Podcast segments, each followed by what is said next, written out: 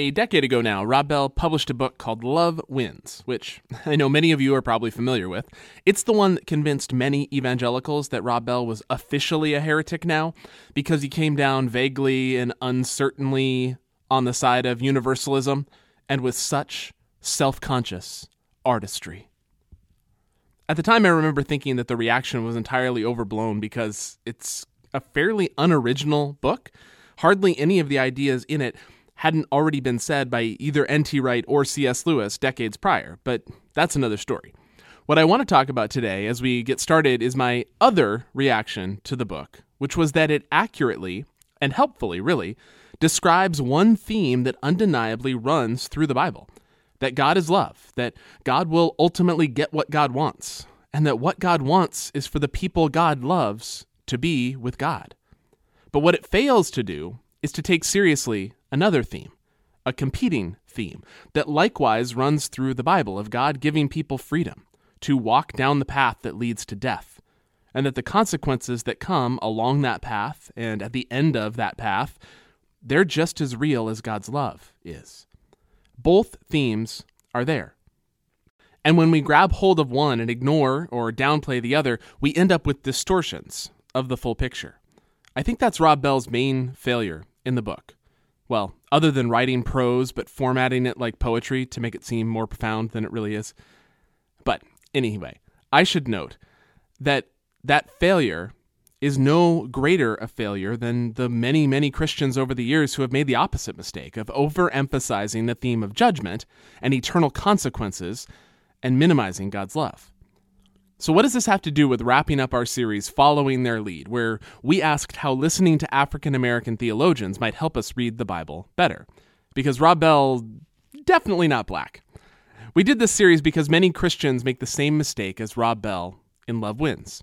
We latch onto and overemphasize certain themes in the Bible and minimize others, and end up with a distorted view of who God is and who we are.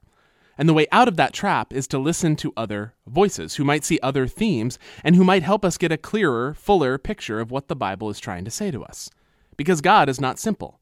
Sometimes we act as if God is or should be, but it shouldn't be surprising, really, that God is at least as complex as human beings are. Probably more so, really, if you think about it. And, well, we are usually a bundle of seeming contradictions, competing priorities, desires that are in conflict with one another it shouldn't surprise us that God is the same way. In the book of Job, chapter 11, Job's friend Zophar puts it this way Can you find out the deep things of God? Can you find out the limits of the Almighty? It is higher than the heavens. What can you do? It's deeper than Sheol or the grave. What can you know? Its measure is longer than the earth and broader than the sea. God is mystery. And yet, God comes near to us, makes God's self known through the Bible, through Jesus, in nature. Both are true. God is mystery, God is knowable. God is transcendent, God is close. The Bible is full of these seeming contradictions, these competing themes, and in each case, they're both true. But it's almost impossible for us to hold that full picture. Our brains want to simplify, to make things understandable, and so we hold on to one side and kind of push the other away. And we end up with distortion. And that distortion leads to confusion when we're confronted with the reality of a fuller picture of God. God is love, we say. That's what's true. But then we're confused about what is all this violence doing in the Bible? God is justice, we say. That's what's true. So why don't bad people get what they deserve? One of the differences between modern philosophy and postmodern philosophy is in the field of what's called ontology. Ontology is our understanding of how we know stuff. How does knowledge work? How do I know things are true? And we can describe the difference between modern and postmodern understandings of this question, how do I know stuff to be true, with two different images. In modern philosophy, knowledge is like a wall. So if you picture a wall, I lay a sturdy foundation of knowledge and facts, and then I can build on top of that with another layer of knowledge, and then another layer of knowledge on top of that, and so on. Each layer follows from and rests upon the layer before. So I have the foundational pieces of knowledge that then support all the other things that I know. Probably the most famous example of this is the philosopher and mathematician Rene Descartes' statement, I think, therefore I am, which was his attempt to supply a foundation stone in the wall of knowledge. My mind can think and question and even can doubt its own existence. And that reality, that independent reality of my mind, proves that my mind does in fact exist. And then I can build knowledge on top of that firm foundation. Descartes put it like this And as I observed this truth, I think, therefore I am, it was so certain and of such evidence that no grounds for doubt could be capable of shaking it. I concluded that I might, therefore, accept it as the first principle of the philosophy of which I was in search. It was the foundation stone upon which another stone could be laid, and then another, and, and, then the whole rest of the wall could be built on top of that. So, turning to our topic again here, this is the error that Rob Bell makes. And I'm sure he would hate me calling him modern. But he puts God is love as a foundation stone in the wall that he's building, and then builds a wall on top of that truth until he reaches conclusions that ignore the competing themes that are all through the Bible. And the only thing you can do with those competing themes is to explain them away because they don't fit into the wall that I've built. If I tried to fit them in, the whole thing would topple over, which is the problem with modern ways of thinking. When one of the stones in our wall gets exposed to not be true, or not be true in the way that we thought it was, we think we need to tear the whole thing down and start over again, this time with better foundation stones.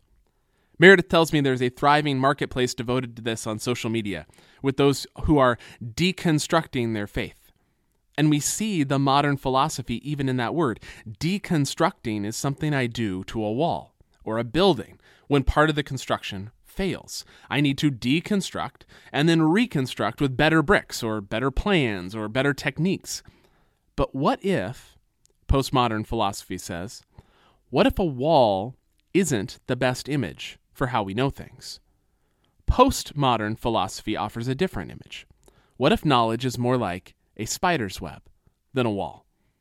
What if the things we know were pictured like strands of a web that are all interconnected with each other rather than one thing built on top of another.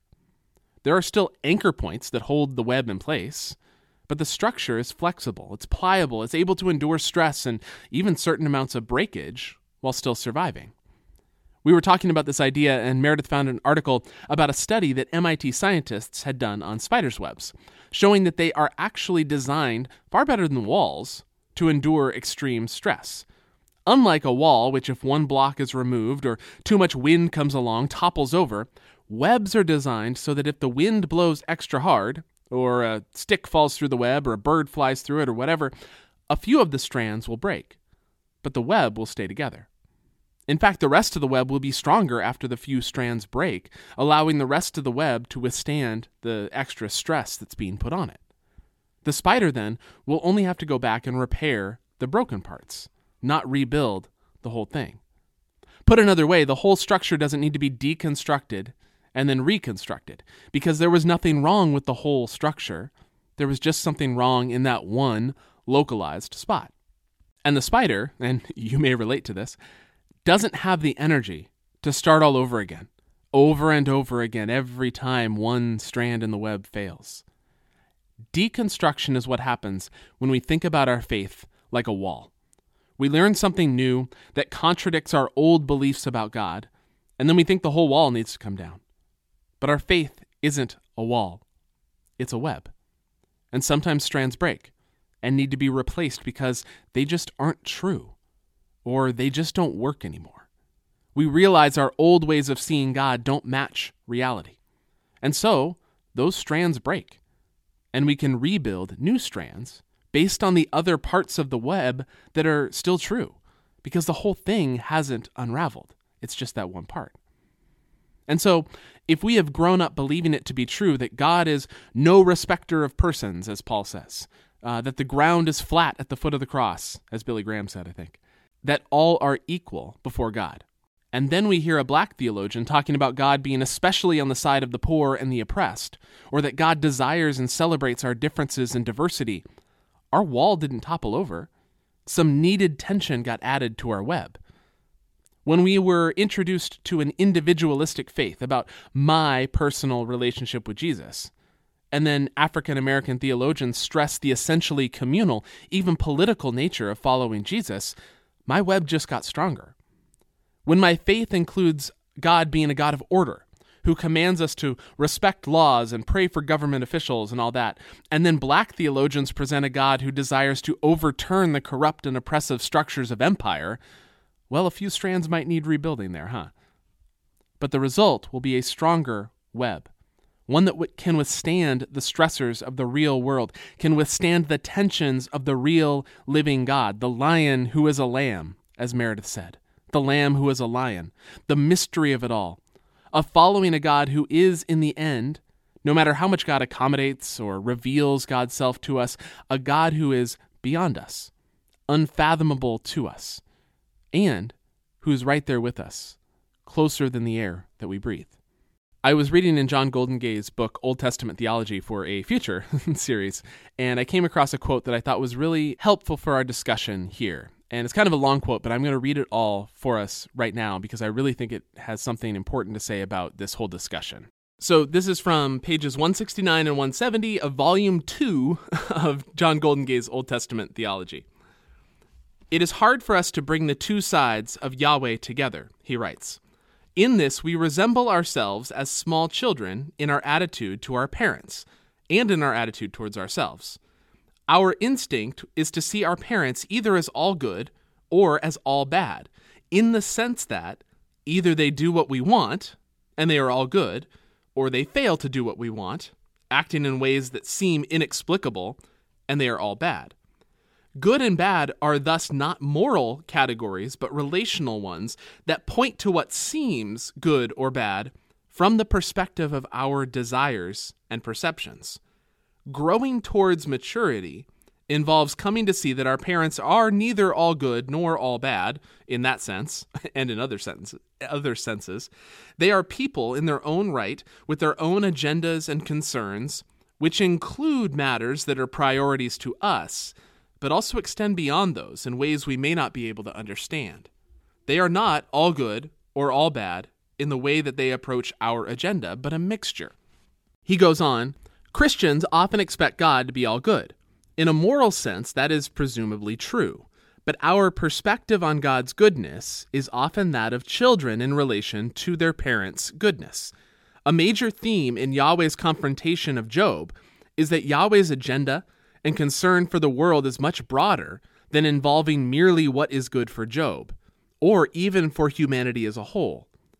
As far as we are concerned, God does good and bad things, and often we cannot see how the things that feel bad and look bad can be the acts of one who is good.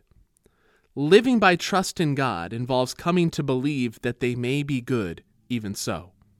As with our parents, if we are lucky, the evidence is the fact that many of God's acts do look good. We then trust God for the others. There are acts of grace and roughness that are inexplicable with God, just as there are acts of blessing and toughness that are explicable. Whether acting explicably or inexplicably, Yahweh's dominant side is to be loving and merciful. Following the lead of black theologians helps us move towards the sort of maturity that Goldingay is writing about. Not just on the tension that Goldingay is talking about between the toughness of God and the goodness of God, not just on the tension that Rob Bell talks about between the love of God and the justice of God, but in all the myriad tensions we find as we read the Bible and follow Jesus into the real world together.